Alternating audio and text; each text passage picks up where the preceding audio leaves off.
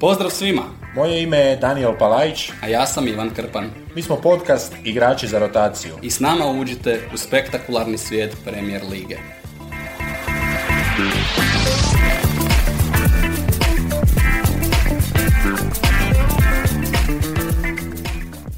Evo nas Daniele, e, ponovno e, epizodu e, kraću koju ćemo započeti sa najvažnijim vijestima koje su se dogodile zadnjih dana. Vjerojatno će nam nešto i pobjeći, vjerojatno se nećemo svega sjetiti, ali zato najavljujem ponovno za sve naše slušatelje sve one koji su nas zapratili, dao sam sebi jedan onako zadatak da u nijednom od ovih podcasta neću zatražiti nikoga nekakav, barem ne izravno, nekakav like, follow ili share, ali eto ljudi, ako vam, ako vam to dođe e, da se tako osjećate, e, svakako e, nije nešto što ćemo mi zamjeriti. Dakle, naj, najznačajnije vijesti zadnjih dana, ozljeda Tiaga u Liverpoolu, Tiago koji je odšepao s terena. A vraćaju se priča opet. se, priča se zadnja loža, pričali smo o tome. Kada smo radili u uvodu sezone Liverpool, rekli smo da po broju tijela u toj sredini terena Liverpool ima dovoljan broj e, igrača, ali da je e, Thiago koji je neupitni starter i prošle sezone imao dosta problema s ozljedama, sada prvo kiks u prvenstvu i ta Thiagova ozljeda kažu do šest tjedana mm, da je moguće da neće biti Thiaga. Da, veliki izostanak, nedostatak e, te njegove fanatičnosti u veznome redu, čovjeka koji trči od, od pozicije do pozicije pritišćući za loptu, a onda kada ju dobije svejedno ima dovoljno te brzine i hitrine da se uspije svaki puta zapravo pokrenuti iz svoje originalne pozicije, to je u Liverpoolu barem bio nekako taj zadnji vezni, tako da uvijek ima ispred sebe 5-6 metara za, za istrčati i pokrenuti napad. Idemo onda dalje sa e, transferima.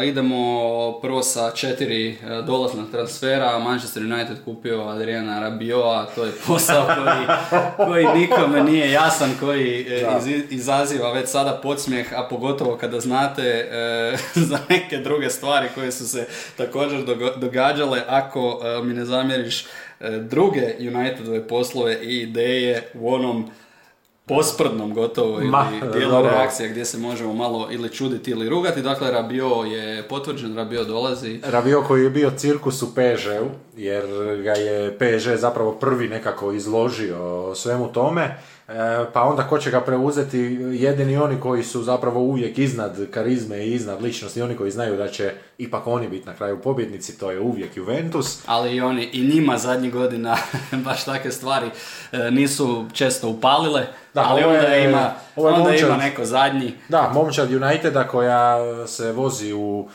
četverokotačnom vozilu e, bez e, stakala vjetrobranskih i bočnih, e, sjede na drvenim stolcima unutra, e, i voze se 20 na sat, ali, ali ide, ideš 20 na sat za gradski prijevoz kad gledaš dosta čak i dobar prosjek i, i onda se neko nagne iz, iz, iz tog četverokotačnog vozila i probuši još jednu gumu, kao pa čisto, ajde na četiri ide, možda na tri. Misli, mislio sam da ćeš reći da nećeš biti tako grub, mislio sam da ćeš reći da se onda još jedna osoba ukrca u to vozilo pa je malo teže zavoziti, ali Ništa, ništa ukrcanih je već e, dovoljno e, zadovoljnih, nezadovoljnih. ali puno ih treba iskrcati. E, eto, opet ispada tako, premda mislim da ne možemo više sada pričati o tome da se United treba riješiti nekih imena. Oni su se porješavali imena e, koja su nekada bila u toj fazi da ih e, nazivamo viškom ili nepotrebnim. Onaj, ili- onaj teret koji se sa broda baca Oni su, oni su načelno to odradili. To je poslovno ispalo zapravo jedna prava lakrdija jer su oni sve svoje igrače ili pustili ili prodali davno poslije, poslije te njihove vrijednosti.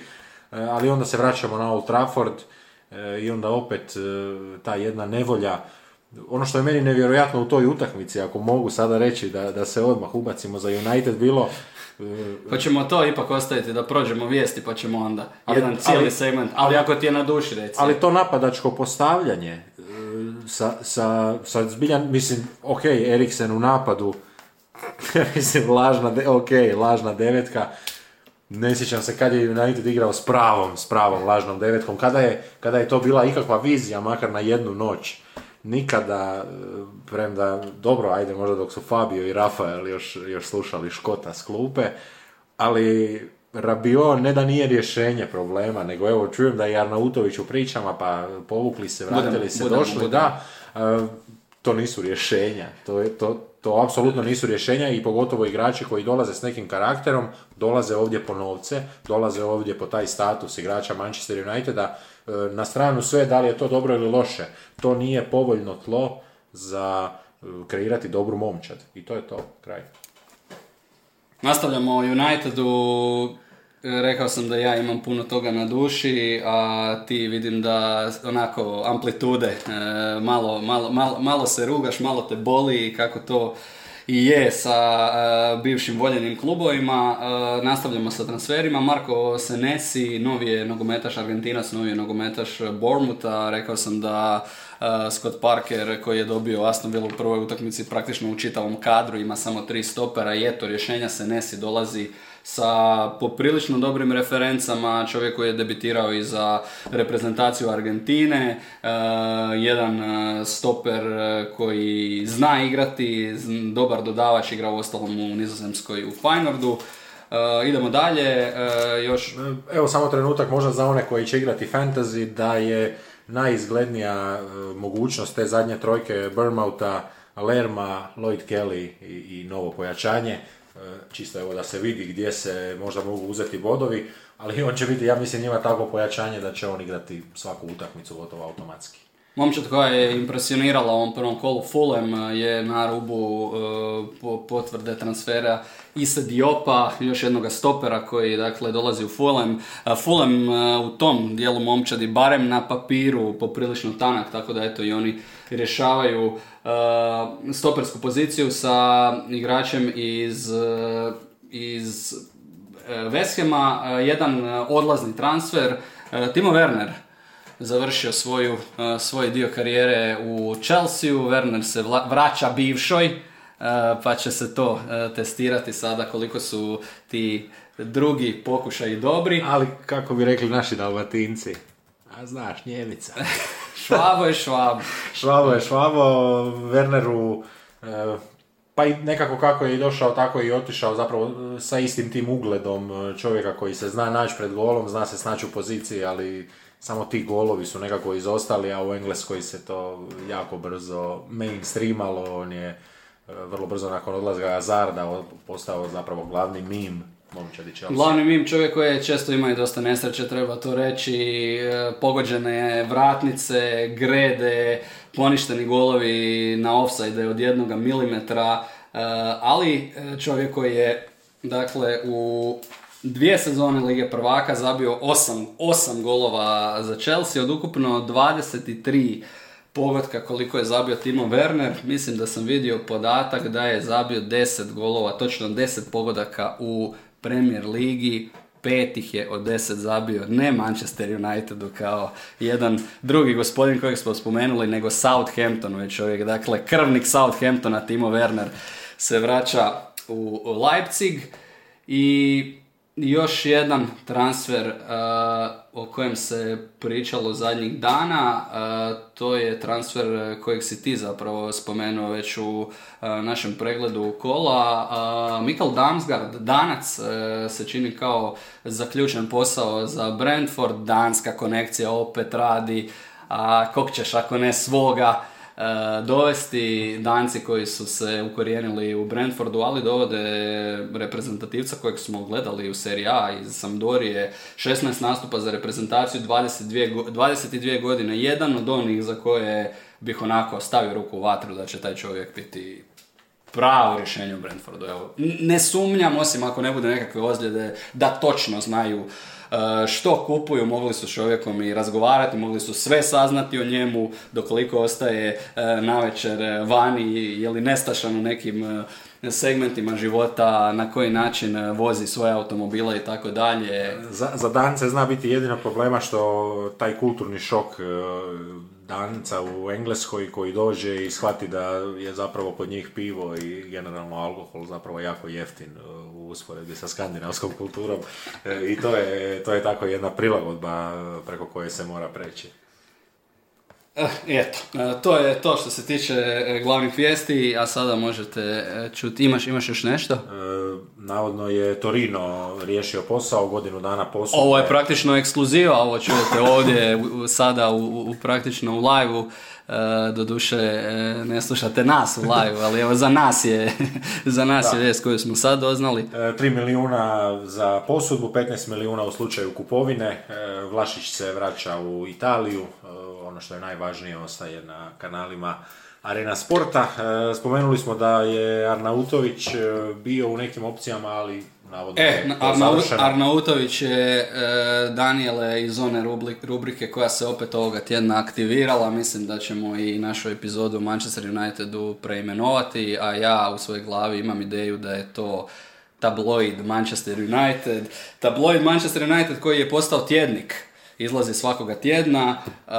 Prvo doznate da Manchester United ozbiljno razmišlja kao rješenje u napadu dovesti 30-godišnjeg Marka Arnautovića. Ta vijest sama po sebi je onako, je li ovo nekakva zajebancija, onda se pitate, pa ok, oni su, možda su nešto tamo vidjeli, Arnautović je bio kvalitetan prošle sezone. E, imali su Cavani, koji nije razočarao, pa možda tako neka balkanska verzija. I onda, tu nije kraj priče, još smo daleko od kraja priče, na vidjelo izlaze određeni incidenti Marka Arnautovića koji je nekoliko puta što dokazano, što, dokazano, što nedokazano e, bio u, u incidentima koje, koje na internetu barem nazivaju rasističkim ispadima. E, točnije rečeno njega nazivaju rasistom. Ne bih imao problem s tim da se e, o tome priča na način da to stvarno jesu rasistički e, ispadi, nego čovjek je, da se ne lažemo, nazvan rasistom i kreće jedna akcija otkazivanja, kanceliranja. Ja, ja se samo pitam bili ista reakcija bila da je jedan Dušan Vlahović ili tako netko bio u kombinaciji. E, dakle, e, navijači rade pritisak na društvenim mrežama, a onda e, meni osobno najsmješniji detalj te priče Bolonja odbija. odbija prodati Arnautovića. Na kraju svega toga Manchester United ne može dovesti ni Frankija de Jonga, ni rasista da, kažu SMS, evo kaže 57,5 milijuna funti još jedna klasična talijanska pljačka ako prođe za Milinkovića Savića, e, pa onda kažu Watfordov Ismaila Sar, još jedna od opcija, e, United očito želi na kraju prelaznog roka preuzeti tu ulogu FC Interesteda, ali, ali zamisli ti samo sada da si u nekom uh, klubu kojeg nazovu iz Manchester Uniteda. Uh, ti ljudi u tim klubovima se uh, danas i ovih dana jed, na jednaki način smiju Manchester Unitedu i samo čekaju poziv United sada pod pritiskom da su opet u očima svojih navijača napravili svinjariju. Ajde, Evo. I, kako, I kako sad dovoditi igrača ako ste Manchester United e, gdje će vam se prvo, vas neće doživjeti ozbiljno, a onda samim time što ste toliko očajni, što to pokazujete, taj svoj očaj, jednostavno vaša pozicija za pregovore je katastrofalna. E, odradit ćemo jednu simulaciju toga telefonskog poziva. Mislim da za to sada e, ovako dosta imamo vremena, zar ne? E, evo, e, želiš li ti biti United? Ja želim biti United. Ti želiš biti United, evo ja ću random team e, spinner uključiti. To je naravno sve bilo pripremljeno dobrano prije 30 sekundi, ali ovdje imamo pretežito ove američke nogometne momčadi, nešto malo domaćih, pa ajmo s najbližom domaćom momčadi, evo nas na Wolverhamptonu. Ti si United, ja sam Wolverhampton, evo, zovi. Zrr, zrr, zrr. Izvolite. Sir. Recite. Dobar dan, zovemo iz uh, Manchester Uniteda. Uh, tko, tko zove? Zove Erik Ten Hag. O, gospodine, gospodine Hag, e, želite li da vas odmah spojimo sa Brunom? E, premda Bruno je sad na lovačkom e, izletu, ali ako treba, zovnut ćemo ga, recite. Pa nije problem, mene samo zanima s kim bih mogao razgovarati.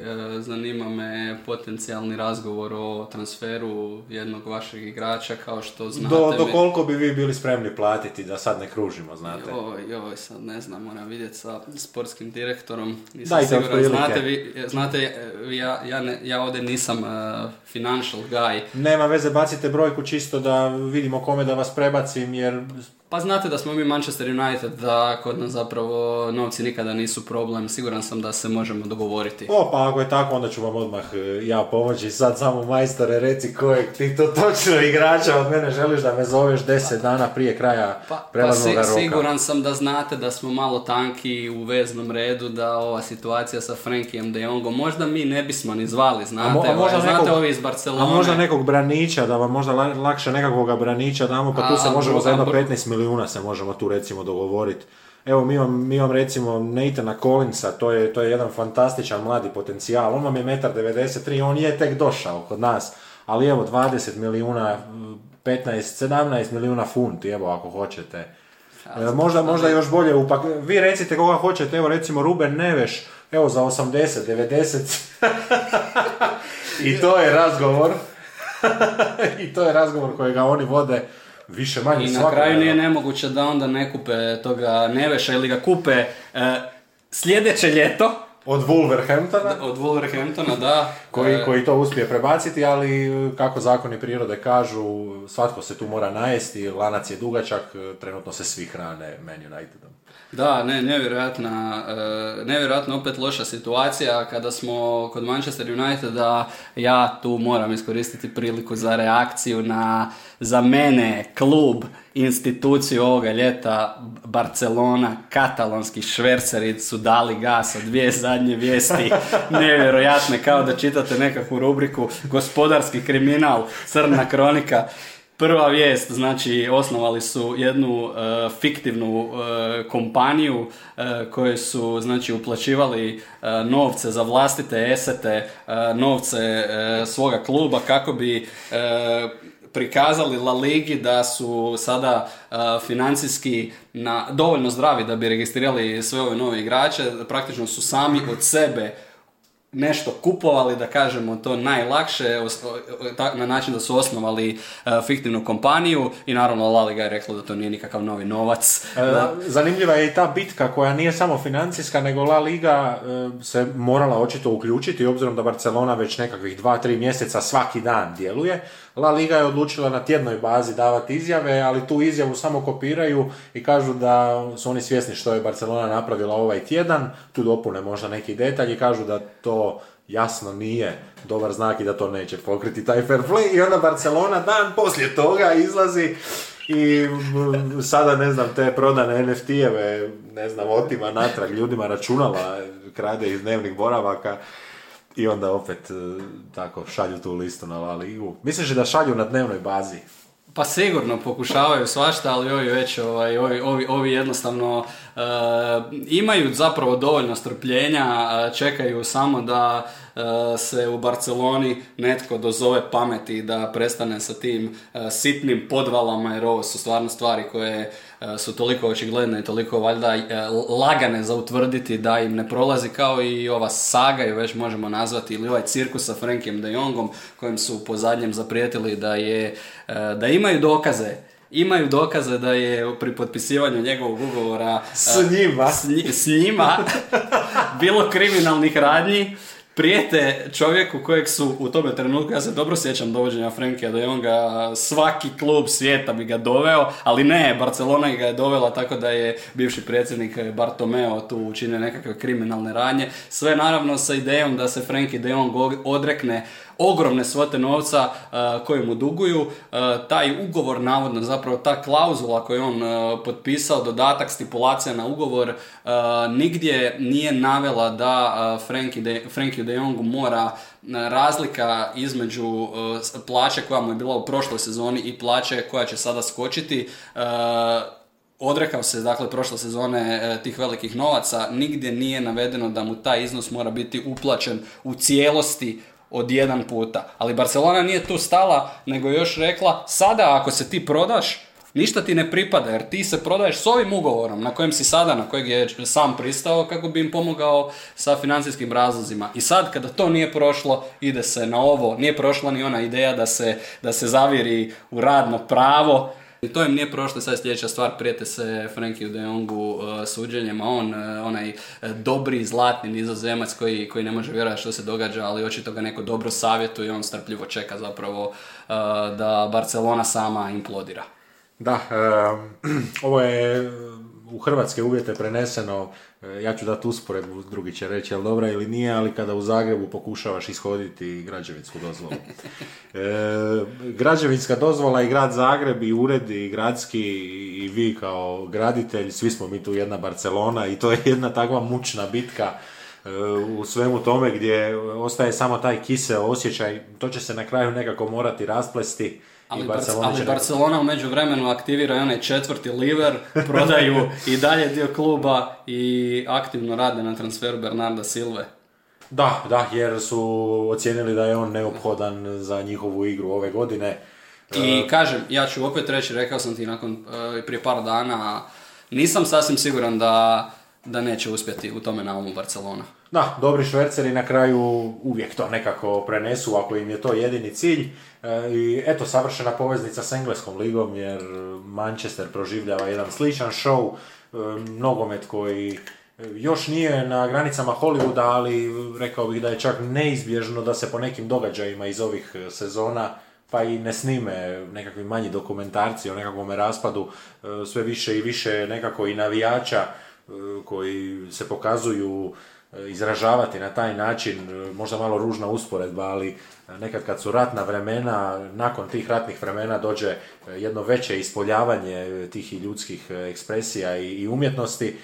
Ovo nije baš tako dramatično i tako kritično, ali već toliko dugo traju neke kritične situacije da i navijači polako to gube, a Barcelona znamo živi od svojih navijača. Kada si kod Manchester Uniteda, zaboravio sam te pitati, Scott McTominay, to je za mene simbol današnjeg Manchester Uniteda, momak koji i ne zna, i ne može, i ne želi. I kada sam u glavi pokušao naći nekakvu, opet će naši gledatelji reći je li to dobra usporedba ili nije za Scotta McTominaya, a možda i stvarnog života. Za mene je Scott McDominay jedan portir u Nami, ali portir e, iz, e, one, iz onih 90-ih recimo ili na početku 2000-ih kada su se počeli pojavljivati malo moderniji trgovački centri, e, portir koji tamo voli raditi, ali sve češće recimo spava na poslu, a u isto vrijeme novi trgovački centri dovode Sokol Mariće i ugrađuju moderne e, sustave za alarm i tamo u Manchester Unitedu se druže sa svojim kolegom sa porculanskog sektora e, Diegom Dalom. Eto odmah problema jer mislim da svi jasno znamo iz tih 90-ih da je pravilo jasno, portir ostaje radi dok ne počne cugat. Tako da dok Scott McTominay ne počne cugat ili dok ne počne aktivno štetiti igri, e, njega će se cijeniti za ono što daje. E, United živi već, e, pa, tko nije, možda Luis van Gaal svojim pristupom nije bio taj, Jose Mourinho nije bio taj, ali svi ostali su bili populisti, svi ostali su bili oni koji su uvijek u momčadi tražili imati nekoga ili tko je na dobroj strani navijačima, koga navijači vole, ili nekoga tko je u Engleskoj radi toga malo kulta reprezentacije i svega ostaloga. Dobro, e, nije McTominay Englez, ali on je taj domaći E, ako njega zavijene, nemoj se Ivane nadati da će to biti dobro, jer oni će samo naći nekoga drugoga. To će biti Chong, to će ali, biti... Ali vezni red, Fred McTominay. Da, da, da. E, Fred Kralju. Fred e, Legendo, uspio si. I, on, on je uspio. I onda, i onda uh, će i Ten Hag biti pod lupom kritika, ali uh, od tih igrača niko, nitko me ne može uvjeriti da, da se može napraviti puno bolje od ovoga što Manchester danas je, pogotovo eto taj Scott McTominay. Uh, gledam toga čovjeka i on ne radi ništa dobro. Ništa ne radi dobro na nogometnom travnjaku, barem ne u toj nekakvoj viziji, viziji nogometa kako ima Ten Hag. McTominay bi trebao tu biti nekakva verzija Frankija de Jonga, budimo ozbiljni. United u Premier Ligi kao e, peti osnovne, kad pređeš tu granicu, prva četiri razreda, u četvrtom si naravno najjači u svojoj smjeni, a onda u petom dođeš i onda te osmaši gledaju i e, možemo reći da je to isto počelo prije dvije, tri godine, gledaju, gledaju, gledaju i vide neke stvari koje ti možda ne percipiraš jer si premlad u ovome slučaju, ko zna o čem se radi, jer, jer te Amerikanci vode. A, a McTominay je jedan od onih klasičnih koji je od prvog do četvrtog bio veći, jači od svih, ali onda već u petom. e, Da, da, i onda vas prvo godinu jednu gledaju, gledaju drugu, gledaju treću godinu i onda kada vi mislite da ste zreli, onda ono što su sve odgledali zapravo i vide i počnu primjenjivati, e, naj, naj nekakva crnja slika Manchester Uniteda ove godine i ovoga otvaranja, jer je ovo opet e, taj, taj ljudski dio, taj moralni dio, taj motivacijski dio gdje oni to nemaju, gdje oni nemaju taj drive, gdje oni nemaju tu želju, gdje oni nemaju ni tu ideju, ta ideja je nešto što će se raditi, ali oni istih sedam dana imaju od utakmice do utakmice, istih sedam dana kroz koje mi živimo, pa rekao bih da ako radite to 0.24, da vam treba barem tri tjedna da usvojite neki novi napadački sustav, e, to su treninzi, to su vježbe, to su nove pozicije za igrače što se tiče primanja lopte, distribucije lopte, to su nove pozicije napadača, ali napadača kojega nema. Tko je taj čovjek koji dobija te zadnje lopte, tko je taj čovjek koji ostaje vježbati, ko su ta tri napadača E, i da završim ono sa nečim puno manje ozbiljnim e, kad igrate FIFU i složite Dream Team i onda u tom trenutku iz tog Dream Teama nekoga trebate izbaciti. U FIFA vjerujem da svi znaju je malo teže složiti i tu 11 torku. I vi složite i imate 13 dobrih igrača i sad eto, kako je rekao i Haaland, shit, jedan je višak i staviš Ronalda na klupu i onda kad kreće utakmica onda vam FIFA pokaže onaj kadar klupe, to je bio kadar klupe sa Old Trafforda gdje Ronaldo sjedi među, Ali, ali, ali, među mladima i... I, i znaš, i znaš i da smo, iz da smo pričali da mi je Seinfeld eh, pao na pamet da završimo s Manchester Unitedom eh, dvije stvari. Ronaldo je izgledao na klupi kao George Costanza koji dođe na svoje radno mjesto s, ko- s kojeg je otpušten.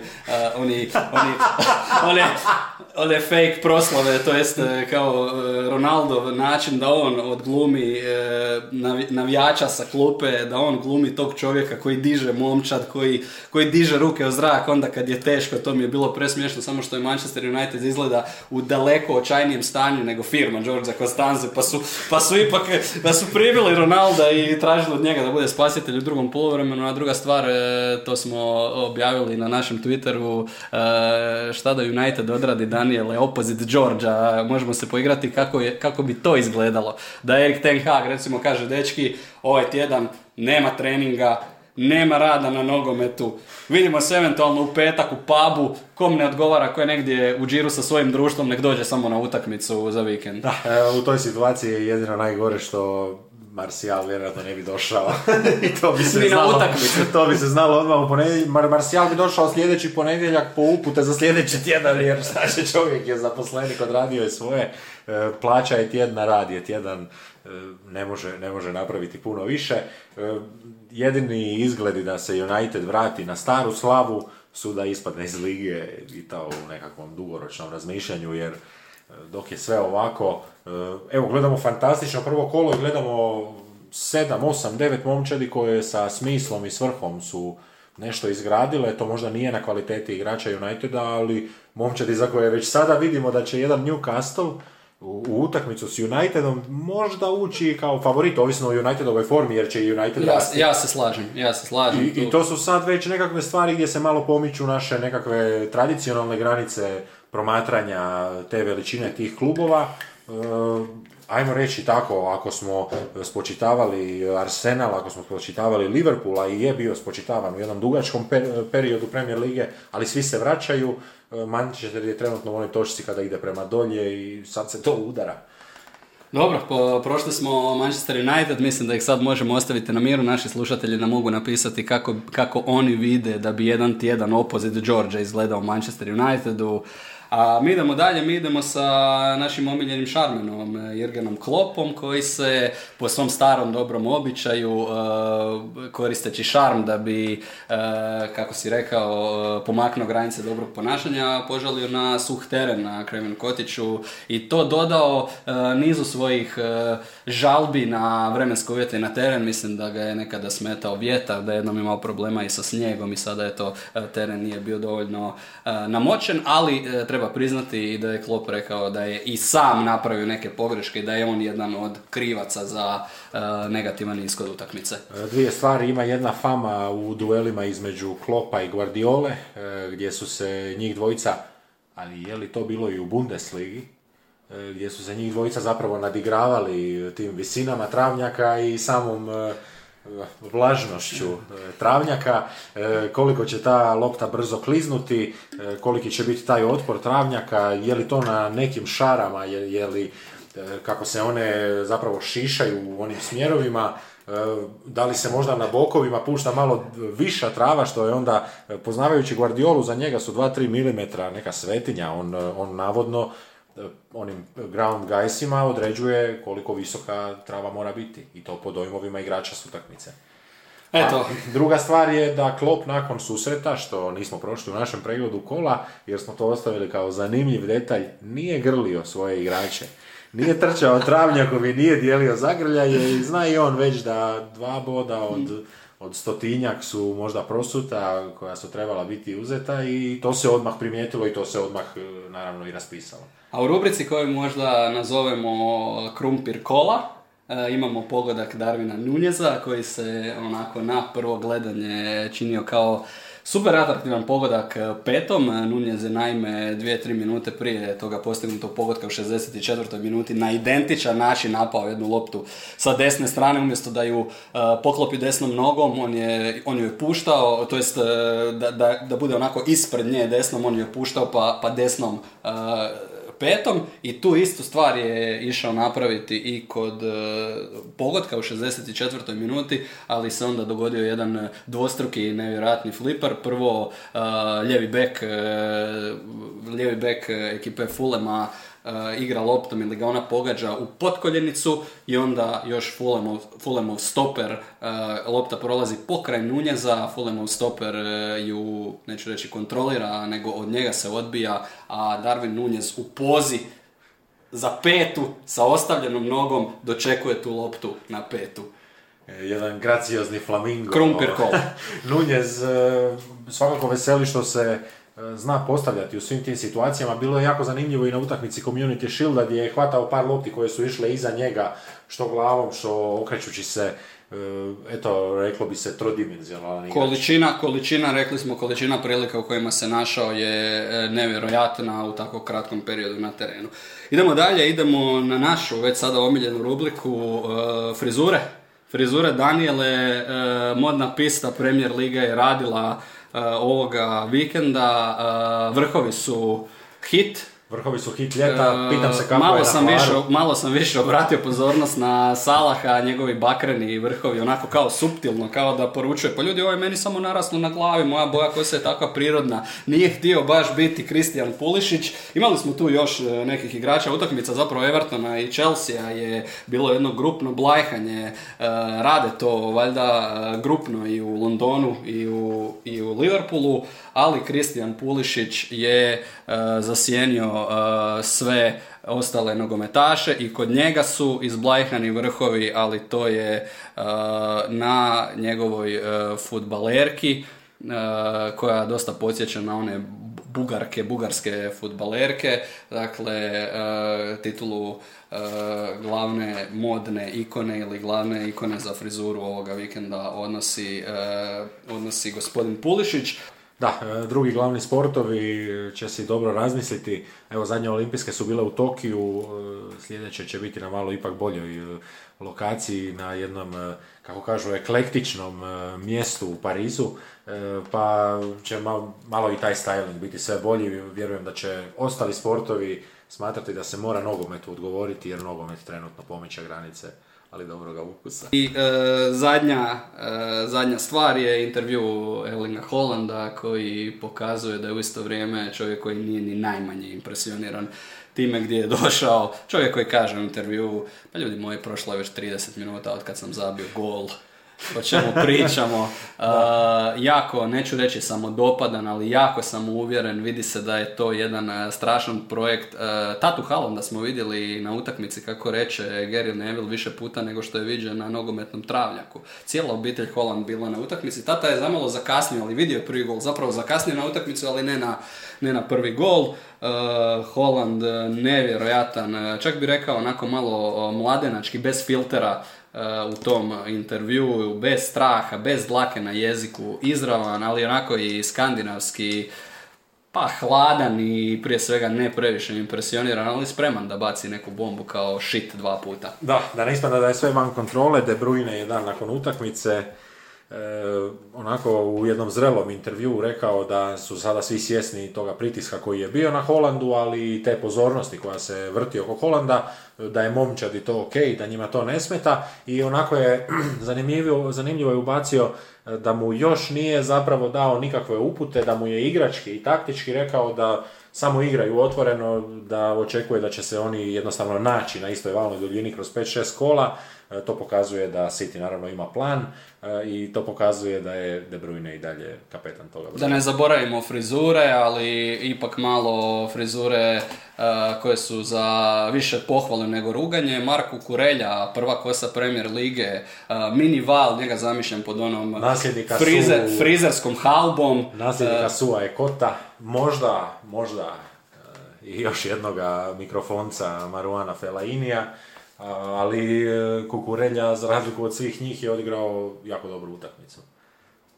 I došli smo do kraja naše rubrike reakcija, slušamo se u petak, kao i obično hvala tebi Daniele i hvala svima na slušanju. Bog bok.